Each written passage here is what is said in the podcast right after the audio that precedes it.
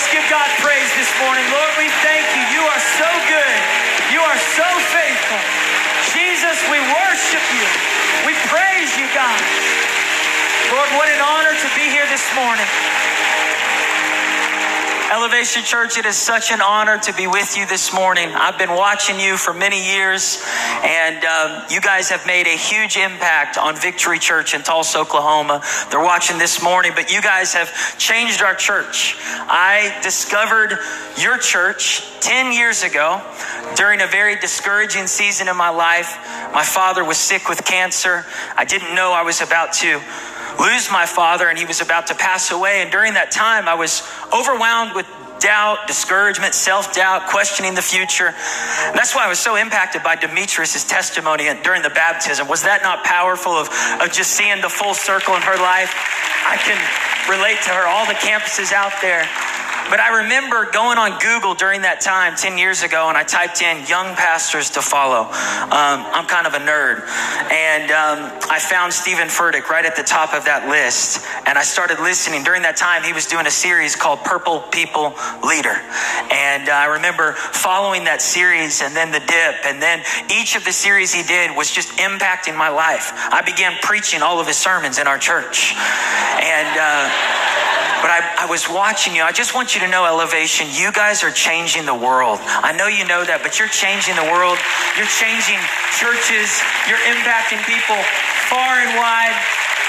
And I want you to know we're going to partner with you guys to help with those that have been affected by Hurricane Dorian. Our church is going to sow a seed into your church.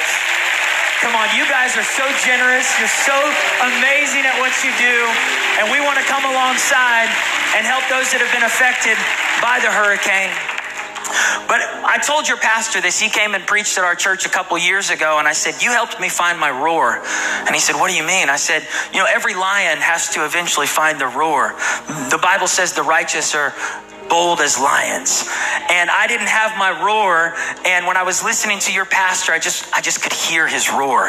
And I was thinking, man, he's roaring boldly at a young age. God, if you can do it through him, maybe you can do it through me and in our church. And I believe some of you are here today. You haven't found your roar yet, but the world is waiting to hear your roar. The world is waiting to see the sons and daughters of God revealed. You were born to roar. You were not born to cower back in fear or insecurity. You were born for more. You were born to lead. You were born to rise above the adversity. And you're in an atmosphere where there's a roar coming in this place. Just say roar. Well, I know you're going to sit down here in just a second, but I want to give you a scripture for where this message is going. In Revelation 1, verse 18, Jesus is speaking to John, the disciple who called himself John the Beloved. He was convinced that Jesus loved him. How many are convinced that Jesus loves you? Come on, I'm convinced he loves me. I wouldn't be preaching on this stage you wouldn't be here today. God loves you so much, He lets you be in Elevation Church.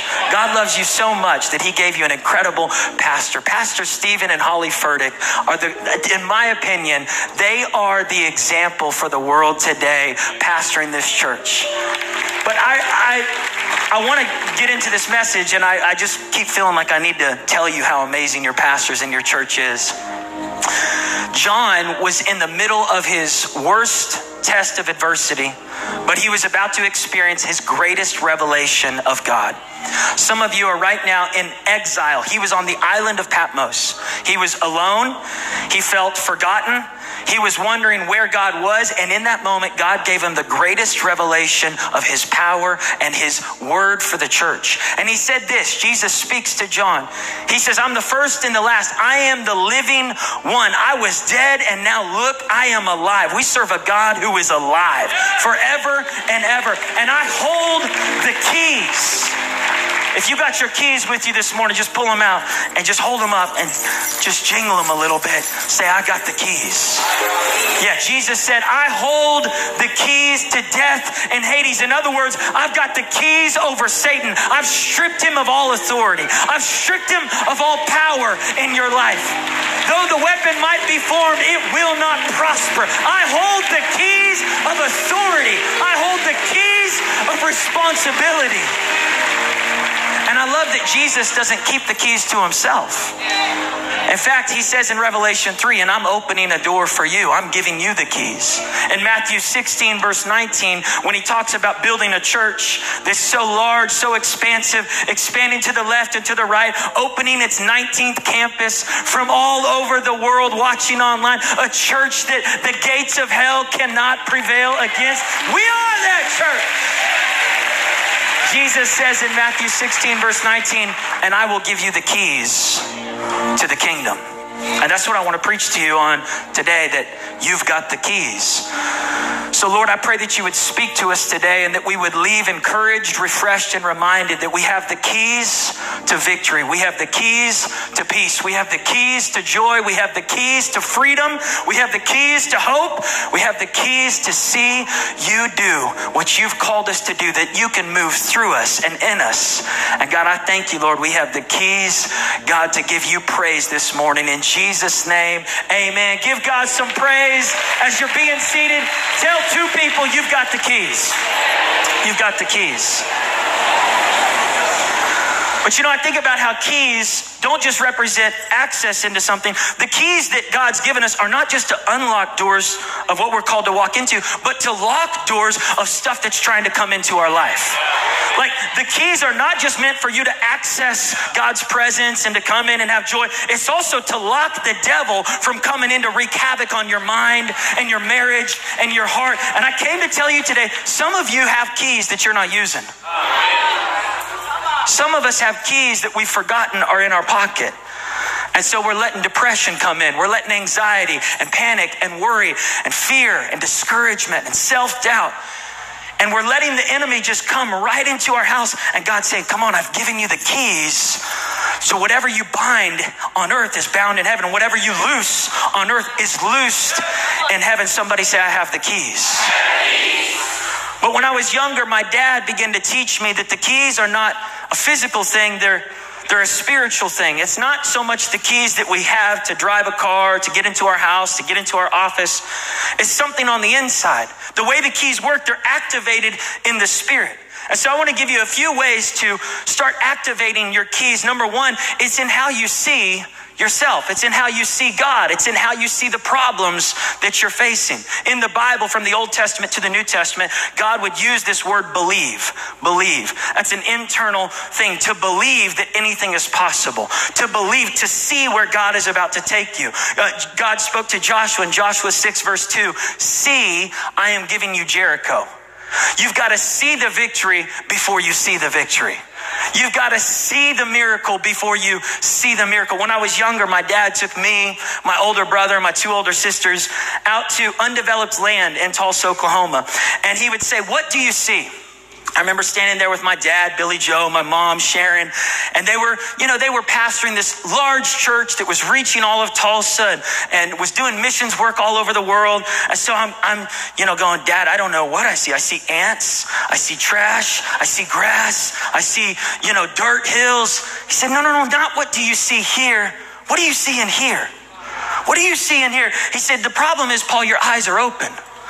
You have to close your eyes to really see.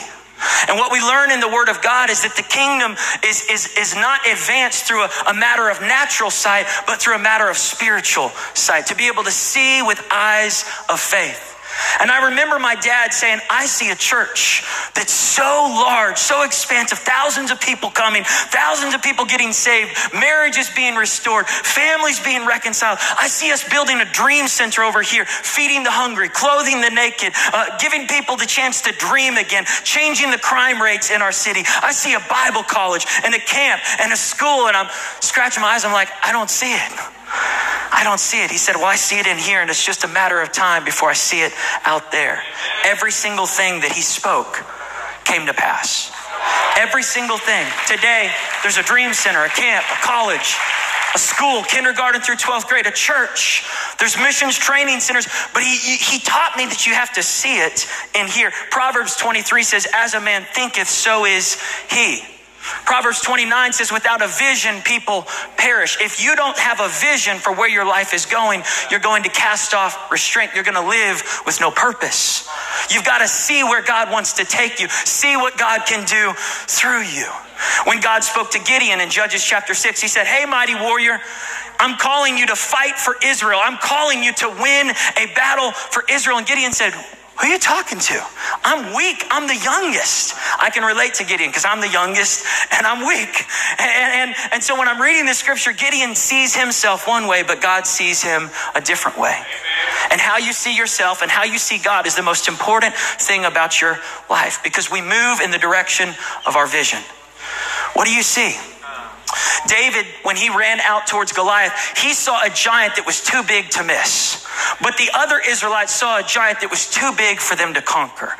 And it's all a matter of sight. How you see your life, how you see your circumstances. Some of you right now are facing some Goliaths. You're facing some giants. You're facing some Jerichos. And God's saying, I want you to see it with eyes of faith, that anything is possible. You were not born with limitations. You were born with possibilities. You were not born to, to bow down to a spirit of fear, to run from Goliath. We were born to chase the lions, to slay the giants. When I first started preaching, I was so nervous, I peed my pants on stage. No, for real. And I ran off the stage into the boys' bathroom and I cried. And I was so insecure, so worried. And God said, Go out there and do it again. And, and I had to start changing the way that I saw myself because I didn't see myself as a preacher. I didn't see myself very good, even though I had a passion to do it. When I first started preaching in our church and we put our messages online, I was excited because people started watching our messages on YouTube. And, and then I looked below the YouTube video and there's these thumbs up and thumbs down.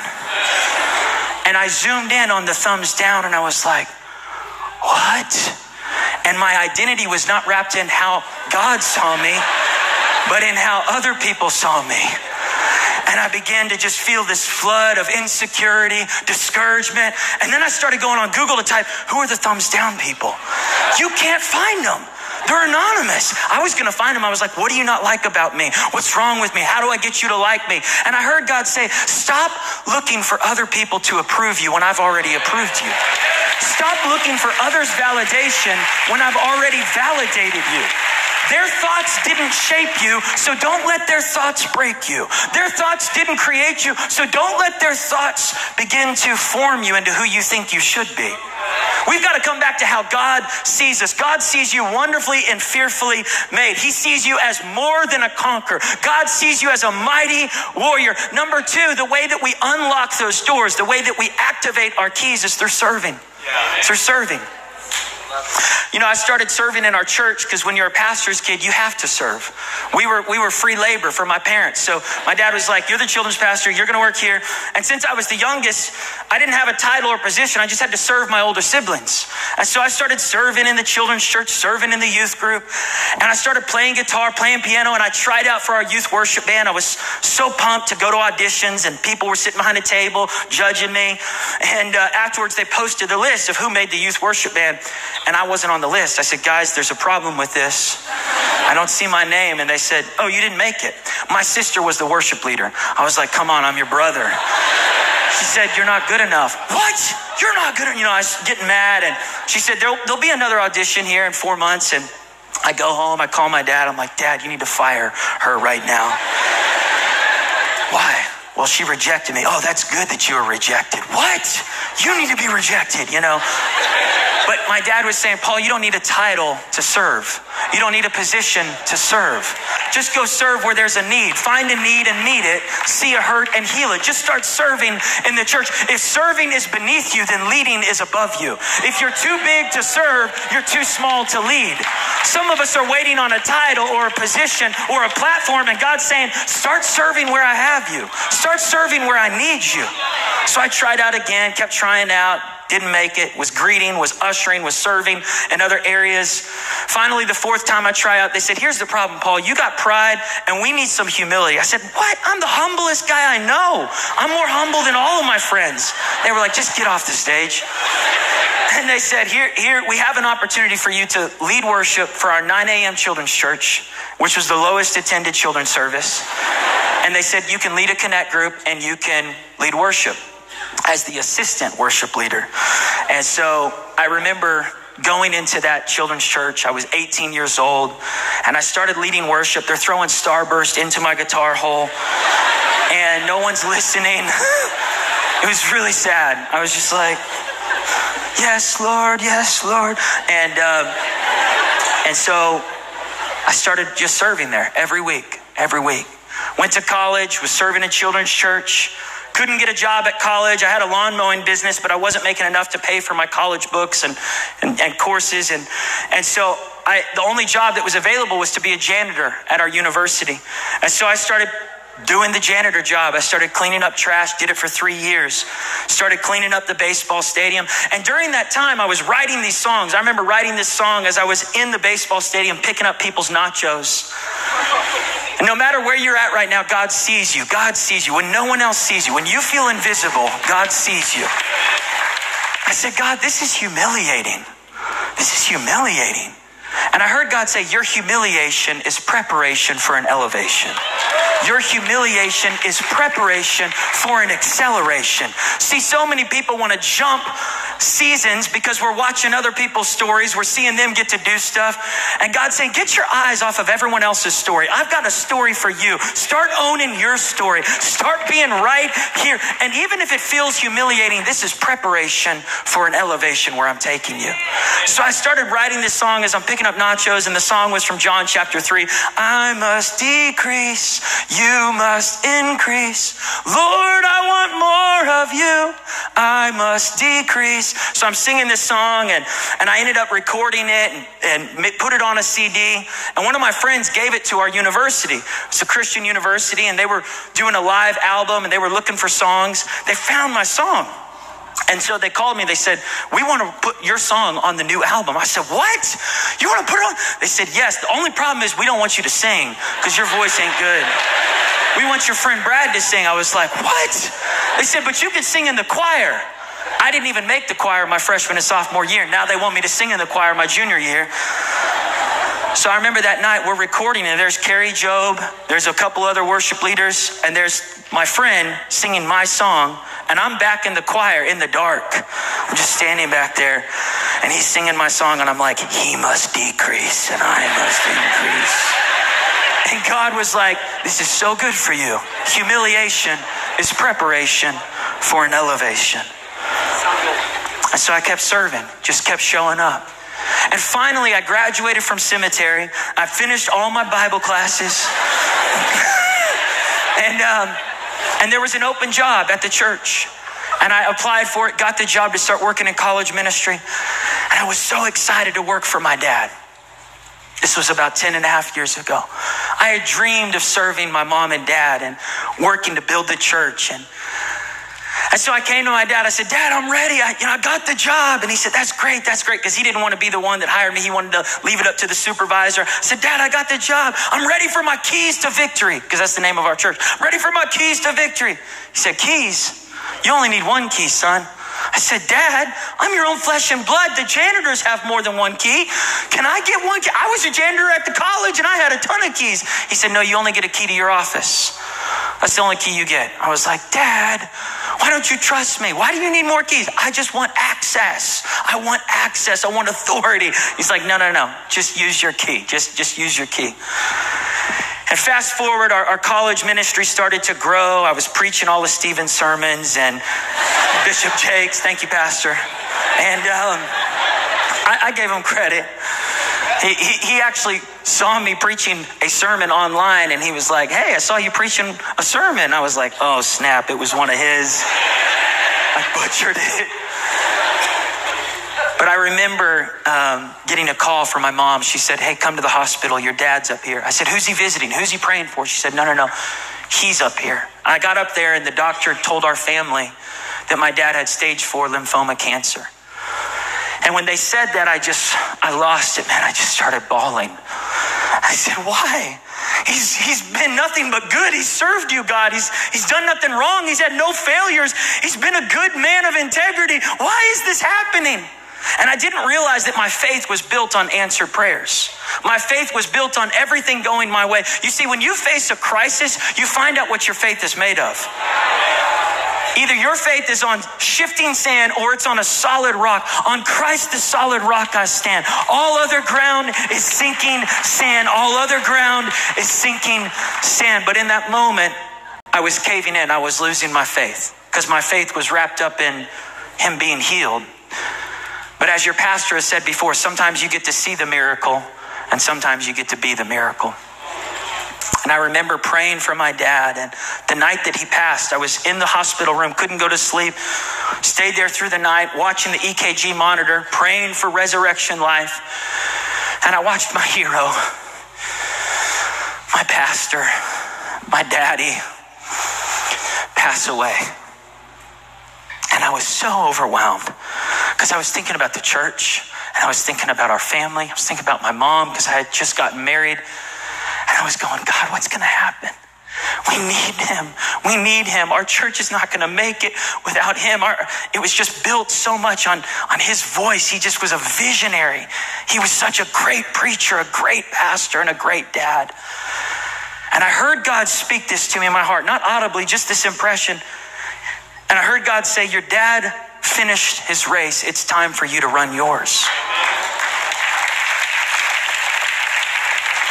And then I felt like it continued. It was like the voice continued serve your mom, serve the church. I didn't know this, but they were about to make my mom the interim pastor for a season. And she's my hero because she's a perseverer. She is the definition of perseverance. Heard God say, serve your mom, serve the church, and get ready because you're about to be the pastor of victory. And I thought, no, no, no, I'm, I'm 23 years old. I'm the youngest of my siblings, and there's so many other great preachers in our church. This is not from God, but I heard God say, no, serve your mom, serve the church, and get ready because you're about to pastor victory. And I know what happens when you share a vision too soon. I heard, you know, what happened to Joseph. He got sold as a slave. So I was like, I'm not telling nobody this vision. Nobody needs to know this. So I told my wife, she said, Yeah, let's keep that between us. and a year went by, during that next year, I remember many nights coming up to our church with my keys.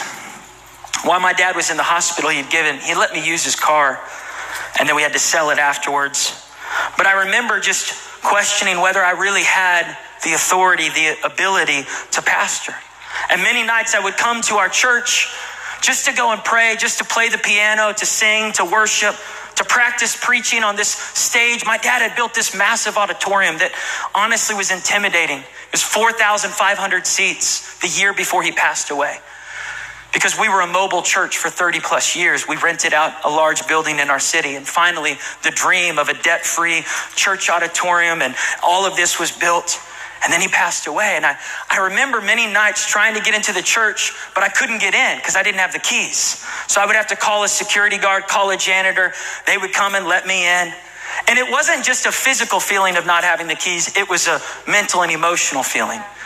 That I didn't have the keys of confidence. I didn't have the keys to preach like he preached. I didn't have the keys to cast vision like he did. I, I didn't have the keys to pray for people to get healed. People would call me and they'd say, Hey, can you come pray for my brother? He's sick in the hospital. And I would make an excuse.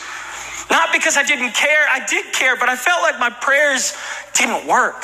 I felt like I didn't have the key to that. I was like, call Pastor Stephen. He can make the sun stand still. call Bishop T.D. Jakes. Call, call someone who has the keys. Because I don't. And then the board met with me a year later and they said, You need to know something. Your dad told us that you would be the next pastor of victory. I said, What? He never told me. They said, Yeah. But he said that you were really young and the church was so large and so many employees that you weren't ready yet. You needed to be developed. See, a lot, a lot of people want God to, you know, elevate their platform, but they're not willing to let God develop their character. And we've got to go through the developmental phase that's dark, that's frustrating, where you want to quit, where you don't feel like you have what it takes. And God's saying, No, no, no I'm pulling out insecurities. I'm pulling out those feelings of fear. I'm pulling out those, those needs of the approval of man, those thumbs up that you're looking for. I'm pulling some stuff out. There's some junk I got to get out to remind you who you are in Christ. And so I remember leaving that board meeting and once again just feeling like, man, I don't have the keys. And so a week went by. I went to our church one night and I was outside of the building and, and I called our security guard and I said, hey, could you let me into the church. I just want to come in and pray and worship. And he said, um, Paul, I'm locking up all the doors at the church. I'm locking up all the doors at the Dream Center. It's going to be at least an hour before I can get there. You're just going to have to wait. I didn't want to wait because I was I was in such a dark discouraging place. I just thought, man, I've got to get in there. So I start trying to break into our church, right? I start like hitting the door, and I don't have muscles like Pastor Furtick, so I'm like hurting my hand. And then I took my credit card out. I tried to shimmy it through the crack of the door, and nothing was working. And then I thought, okay, um, Maybe I'll take this one key that I have and try to shove it into the door and then put my shoulder against it and open it. So I took the key out and I tried to shove it, but it just fit perfect into the door. And I thought, okay, okay, uh, what's going on right now? And it dawned on me, I've never tried this. And I turned the key and it unlocked the door.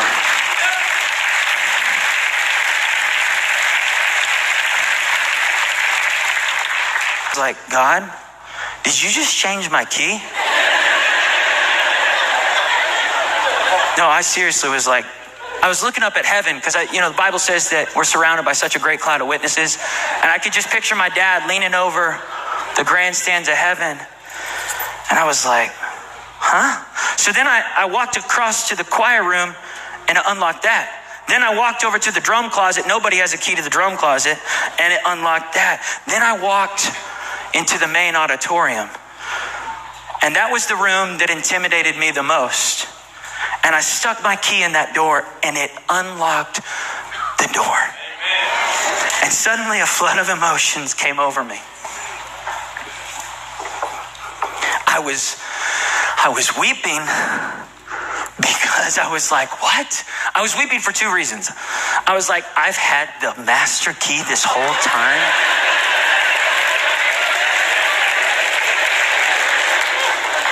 But I was also weeping because I had the master key. I've always had it. But I didn't know it. And suddenly I looked in the room, and what once was intimidating, I walked on that stage and I heard God say, You've got it. You've got it. It's Christ in you. Colossians 1:27. Christ in me is the hope of glory. Christ in me is the master key. You see, elevation, I came to tell you this weekend. You have the master key. You don't need a bunch of keys. All you need is one key. And you have the master key that unlocks the door to victory. You have the master key that unlocks the door to be free from insecurity. You have the master key that unlocks the door to healing in your marriage. You have the key that unlocks the door to joy in your heart. You have the key that unlocks the door to peace in your life. And it's not you, it's Jesus in you. It's Christ in me that is the master key. Suddenly, something started to explode in my mind and heart. I started realizing I've got what it takes. Come on, tell someone next to you, you've got the master key. Say, you've got what it takes. Yeah, yeah, because at the bottom of this message, that's the real question is do I have what it takes? But I started realizing that the master key doesn't work unless I use it. It had been in my pocket the whole time, but I wasn't using it. Some of you have had the key to the thing that's in your heart, but you have not been using it. You've been questioning, do I really have it? I've got to get Pastor Stephen to tell me I've got it. No, no. God's telling you right now, you've got it. You've got the key to the dreams that are in your heart. Stop doubting yourself. Stop questioning, do I have it? God's saying, you've got this. You've got this. But I realized that the key is not just vision activated, it's not just serving activated, it's voice activated. It's in the words that I speak. See, I had talking, I've been talking so negative because I had been listening to this chatterbox of negativity, of discouragement, and I didn't know how to turn it off. So I just kept saying, man, our best days are behind us. And I heard God say, Paul, you have the master keys, so change the words you speak. Change the words you're speaking. So I started speaking, our best days are right in front of us. God's not finished with us yet. It came one night when I was getting ready to preach, and um, my mom gave me a pair of my dad's shoes to remember my dad by. I took it a step further. I started wearing his shoes and I started dressing just like he dressed because I thought maybe if I wear his shoes and wear his clothes, people will like me more. It didn't work. They hated me more. They were like, Paul, wear your own shoes. And this one night, I was so discouraged to get up and preach. And even though I knew I had the master key, I just felt like I don't have a good word. People don't want to hear me. They want to hear my dad. They want to hear some other preacher. And, and God said, change the narrative. So I wrote down on this napkin, I'm here on purpose. I'm here. I'm here on purpose. I stopped right there. The enemy of here is there. The enemy of here is someplace else with someone else doing something else. You've been watching too many other people's stories. You need to own being right here. You are here on purpose. Whether you're a mom, a dad, a janitor, a teenager, a college student, whether you can't pay the bills, you are here on purpose because you have a purpose right where you are. And I want to shout out those who are serving in the church on any team. If you serve in eKidz or you serve in the parking lot or you serve in any part, come on, give it up for the volunteers that make this place happen. Where you are is right where God wants you. You're here on purpose. And I started speaking that. Because the Bible says that life and death is in the power of the tongue. The Bible says that we can prophesy over our future. When I was young, I used to be really wild and crazy. I was ADD. And uh, you're like, I'm not surprised by that. My dad used to put his hand on my head because I'd be like, ah, I was like Ren and Stimpy, like crazy. I was like, ah, you know. And my dad would put his hand on my head and he would say, Peaceful Paul, peaceful Paul. Peaceful. What are you speaking over your children? What are you speaking over your future? I want the keys to come out because I'm almost done right here, but I want you to envision that you're on a field. What's what do you see? Where do you see your life? What, what, do you see that's possible? Because God wants you to get a big vision. He wants you to get a big, you were not born with limitations, but born with possibilities, and you have the master key. So start declaring that your best days are still in front of you. See, I started saying that. I started getting our church to say it. They started saying it. I started telling people, hey, everyone in section C. People would turn around. There was no one in section C. When my dad passed, thousands of people left the church. And I had to start speaking to those empty seats. I had to start prophesying there's someone in that seat. There's somebody in that seat. Because I saw this place being filled with people who needed Jesus. Can I tell you, elevation? There's an empty seat at some campus that's waiting for somebody's life to be changed. Never stop reaching people.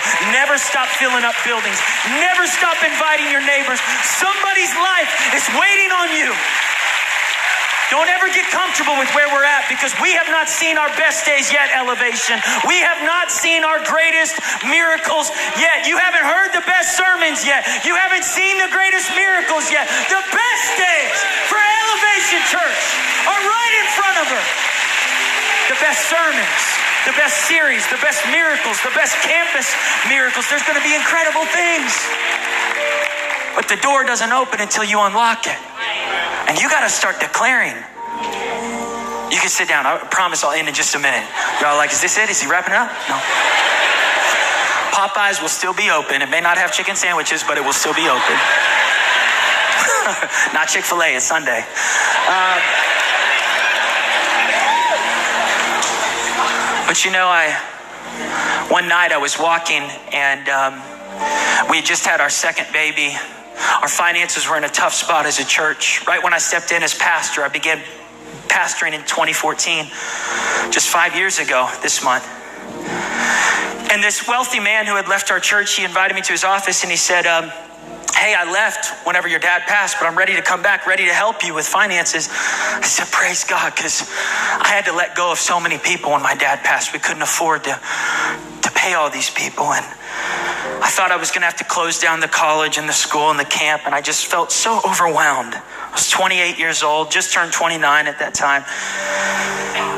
And he said, Yeah, yeah, I'm going to help you. But I need you to do this, this, this, and this. And he began to list these things. And I heard God whisper in my heart, Are you going to trust in man's money or are you going to trust in Jehovah Jireh? And I thought this was a test. I thought there was hidden cameras. So I looked at the man. I said, Sir, thank you for being willing to help because he, he could have financed the whole thing. I mean, he was a very wealthy person. But I said, I can't do those things unless God tells me. I'm not going to sell the ministry. The, the pulpit is not up for prostitution. I'm not going to let anyone buy this church or buy the decisions of this house. But there were no hidden cameras, and he never ended up coming. And uh, a year and a half had passed. We had our second child. And one night I'm walking on this street. I come across a bridge. It was dark. I was discouraged. And I just heard the enemy whispering, just jump, just jump. No one cares. Just end the pain. We're, we're living in a time right now where so many pastors are dealing personally with doubt and discouragement. So many young pastors are trying to fill the shoes of parents, and it's, I mean, y'all need to pray. Always be praying for the church out there. So many people, I mean, our world, our nation, America, is on so much medication to try to deal with anxiety and, and depression and discouragement. And I was right there on that bridge. And I don't know if I'm speaking to someone who's watching this later on that's standing on a bridge, but I could hear the enemy just whisper, just jump, just end the pain. The church will be better off without you. And I felt like I was in a basement beneath a house. But I wasn't just one floor below, I was five basements below where I should have been. That's the only way I can describe depression is you're just too far below where you should be mentally and emotionally.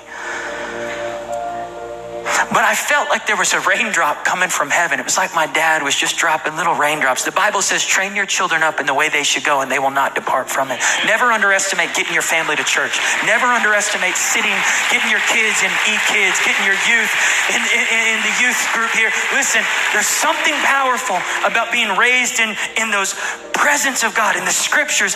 And all of a sudden it just started coming on my head. You're more than a conqueror. You're fearfully and wonderfully made. You've got what it takes. See, the final point of this message is surrender. Because it was in this moment of surrender. You can see it, you can serve it, you can speak it. But the final moment that you activate the keys of the kingdom is when you surrender and say, God, I can't do it. God, I don't know what to do but my eyes are on you.